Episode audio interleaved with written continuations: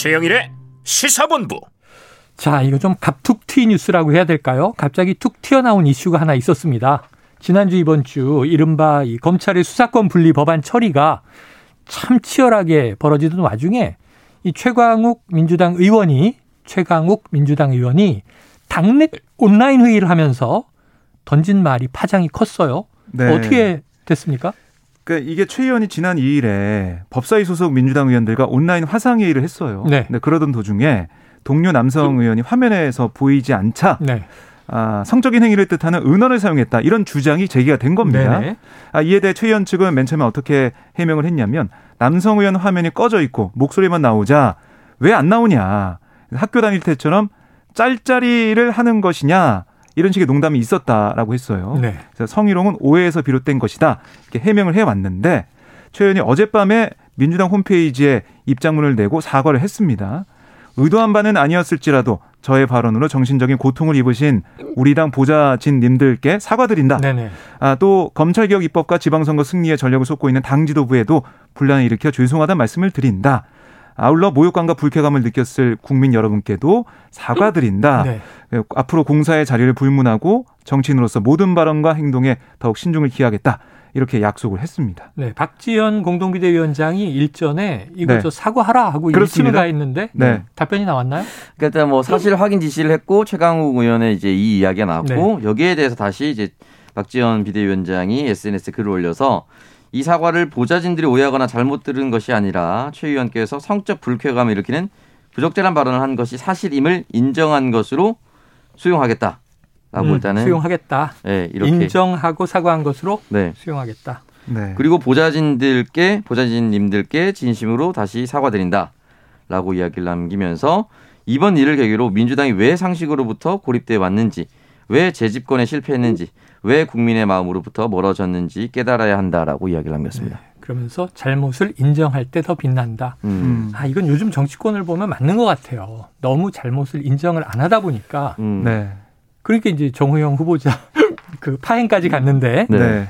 그 보시면 이제 하늘을 좀 부끄러움이 없다. 음. 이런 태도 논란이 벌어지는 거 아니에요? 결국 뭐 국민 눈높이를 어떻게 정치권이 잘 파악을 하느냐 네. 이게 좀 제일 중요한 것 같습니다. 자 그런데 이런 와중에 지금 또 지방선거는 점점 다가오고 있습니다. 네. 그런데 이게 또 엉뚱한 설화가 벌어졌어요. 김동연 이 민주당 경기지사 후보 측에서 얼굴 발언을 했는데 이게 논란이 커지고 있네요. 예, 이게 이제 김동연 후보가 지난 2일 라디오 인터뷰에서 한 발언에서 비롯된 겁니다. 네. 그러니까 당시 진행자가 김은혜 후보가 많이 알려지지 않습니까? 네. 방송에도 나오고 대변인도 했는데 인지도 부분이 문제가 될 것 같긴 합니다. 라고 얘기한 거예요. 그러니까 네. 김동연 후보보다 김은혜 후보가 많이 알려져 있다. 이 얘기를 한 거죠. 네. 그랬더니 김동연 후보가 경기도지사는 입으로 일하는 게 아니고 얼굴로 하는 것도 아니며 실력과 진정성 국정 과 경제 운영의 경험들이 포함돼서 경기도민과 경기도를 위한 일꾼을 뽑는 자리다. 네네. 이렇게 이제 반박을 한 거예요. 음. 그랬더니 김은혜 후보 측은 논평을 통해서 얼굴 운운하며 여성 비하 발언을 한 김동연 후보 경기지사 자격이 없다. 즉각 사과하라라고 요구를 했고요. 음. 이를 두고 김동연 후보 측은 또 다시 반박을 했습니다. 문맥을 보면 쉽게 그 의미를 알 수 있는데 굳이 말을 비틀어 왜곡했다.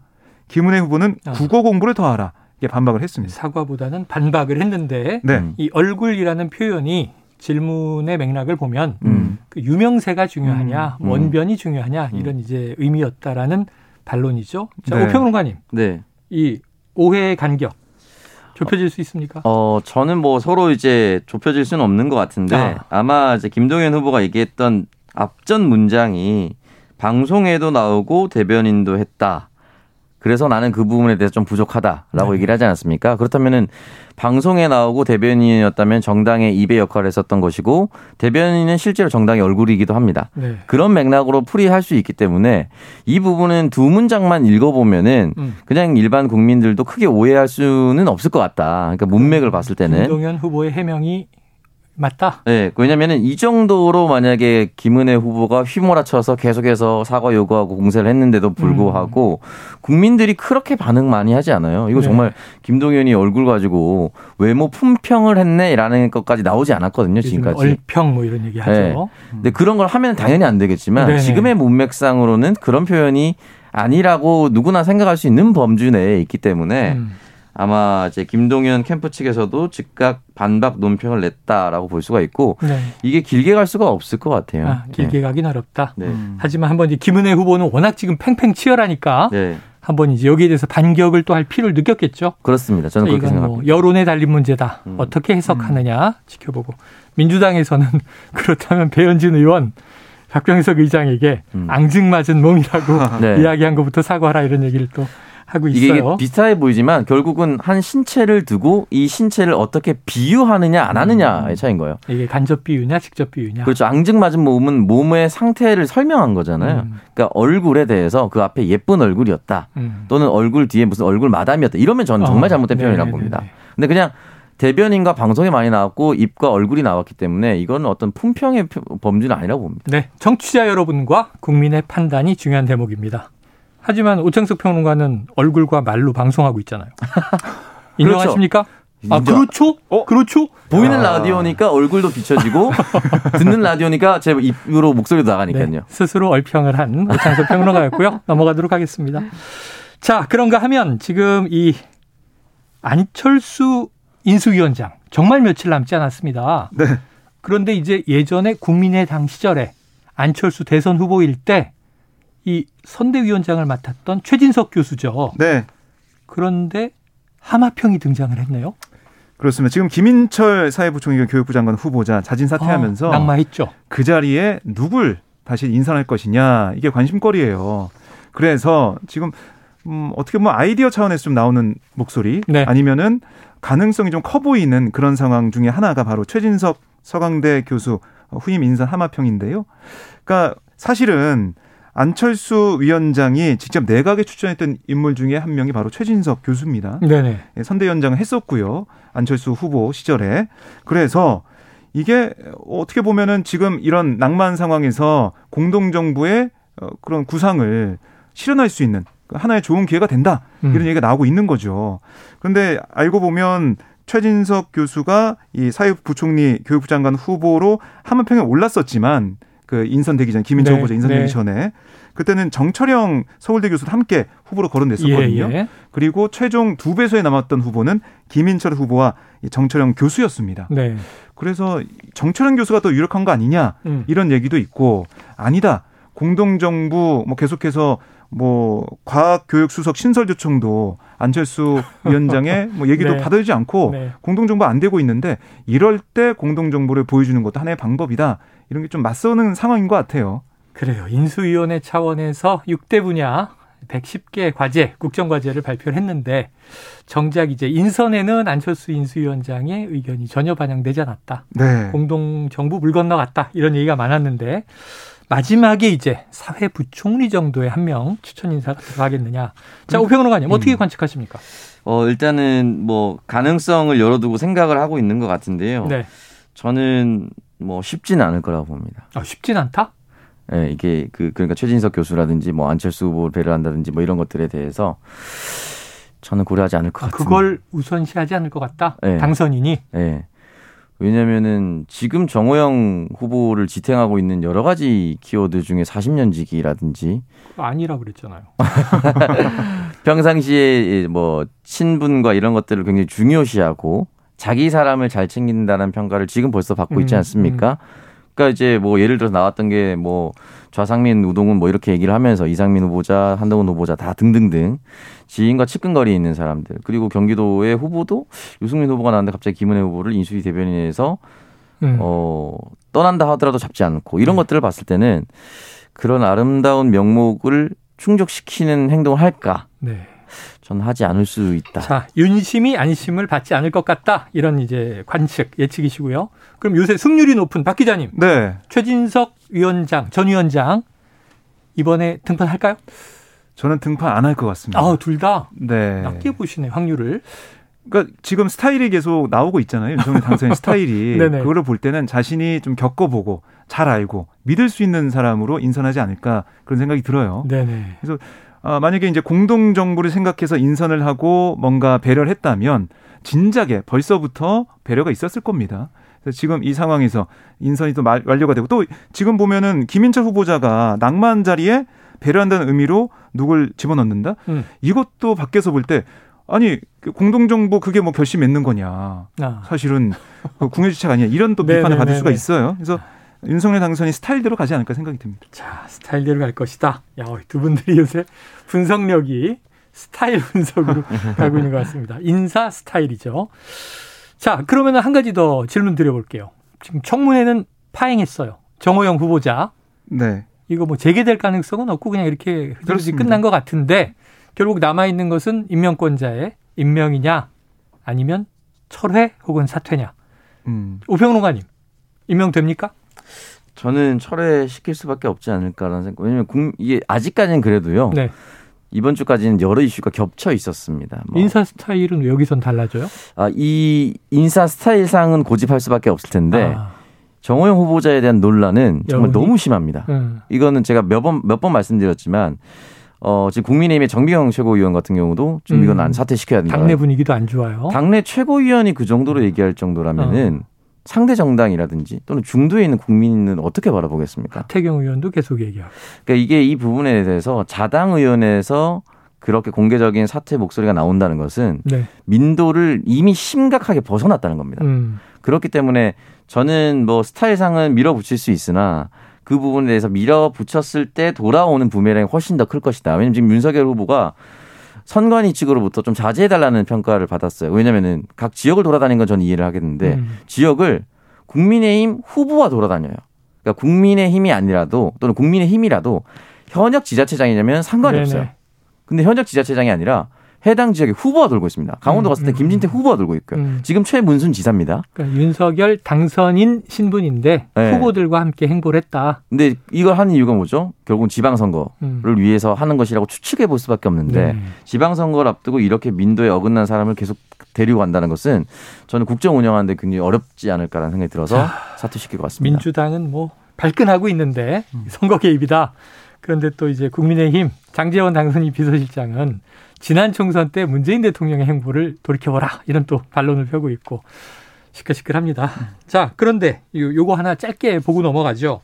자 이게 해외 미국에서요 경제 소식인데 몇 차례 더 big step을 논의할 것이다. big step을 그러니까 큰 걸음을 하나 내디뎠어요. 네. 어떤 소식이죠? 그러니까 오늘 미국 연방준비제도가 오늘 FOMC 연방공개시장위원회 정례 회의에서 예상대로 이 정책금리 목표 범위를 0.25 0.5%에서 0.75에서 1%로. 오. 그러니까 0.5% 포인트 인상을 했어요. 많이 올린 거예요? 22년 만에 처음입니다. 0.5% 포인트 인상 결정은 그만큼 미국 내 인플레이션 압력이 크다. 음. 이런 건데. 근데 사실 뉴욕 시장은 안도하면서 상승했거든요. 올랐어요. 원래는 giant step도 어, 우려하는 상황이었는데 아. 0.5% 올리고 또 연준 의장이 아 giant step은 피할 거다. 뭐 올려봤자 네네. 0.5% 포인트만 올릴 거다라고 얘기하면서 좀 안도하는 분위기에서 오르기를 했는데 결국 중요한 거는 우리 한국은행의 stance인데 이렇게 올리게 되면은 금리 차가 줄어들게 되잖아요. 음.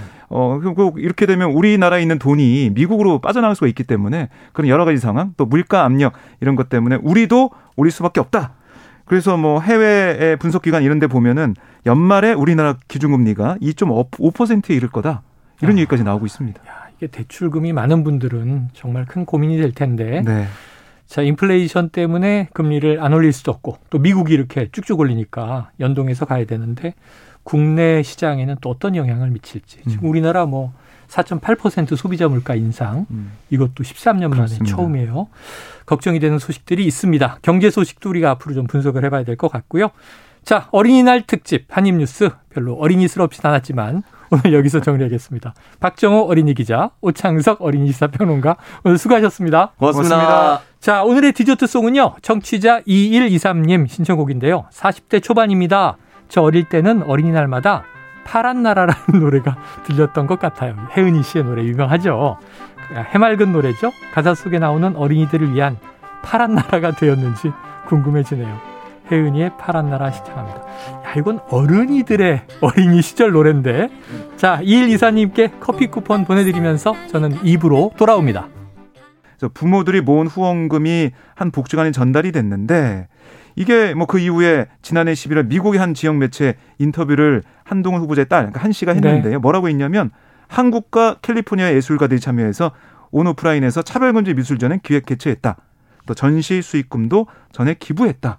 이런 얘기를 했어요. 자, 그런데 이제 음. 뭔가 좀 열심히 스펙을 쌓았다. 네. 엄마도 좀 조력을 했구나 이런 느낌은 있고 음. 그냥 뭐 대중들이 딱 볼 건, 어유 외할머니가 건물이 있으시네. 네. 이 정도인데 불법 정황은 없는 거 아닌가요? 그러니까 뭐 외할머니 건물을 소유할 수 있는 거는 뭐 합법적인 거니까 네네. 합법적으로 취득했던 거기서 전시할 수도 있는 전혀 거고? 문제가 안 될 거라 생각이 드는데 중요한 건 이제 여러 가지 기사에 단독으로 나왔던 것이 가능성의 영역에 의심이 가는 네 부분들이 의혹이죠. 그러니까 그 부분이 뭐냐면은 지난해 하반기에 여섯 개의 논문에 단독 저자로 등재가 되어 있습니다. 어, 지난해 음. 하반기에만 네. 근데 한 달에 하나씩 논문을 냈다는 얘기네요. 그렇죠. 이 중 세 개는 11월에 네. 두 개는 12월에 작성을 음. 한 겁니다.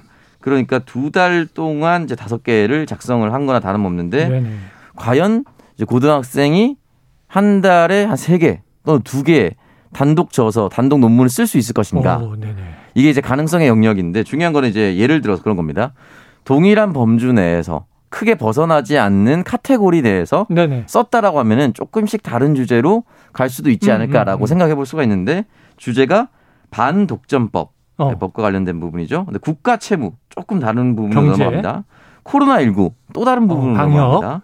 분쟁 지역 교육 및 의료 개혁. 어, 국제 외교인가요? 음. 그러니까 이게 약간씩은 주제가 동일 선상에 있다 보긴 좀 어렵습니다. 근데 분야가 다양하네요. 굉장히 다방면 있다라고 볼 수가 있기 때문에 이거는 쉽지는 않을 거다라고 많은 사람들이 생각할 수밖에 없는 부분이고요. 또 있는 게 출판 활동을 했는데 네.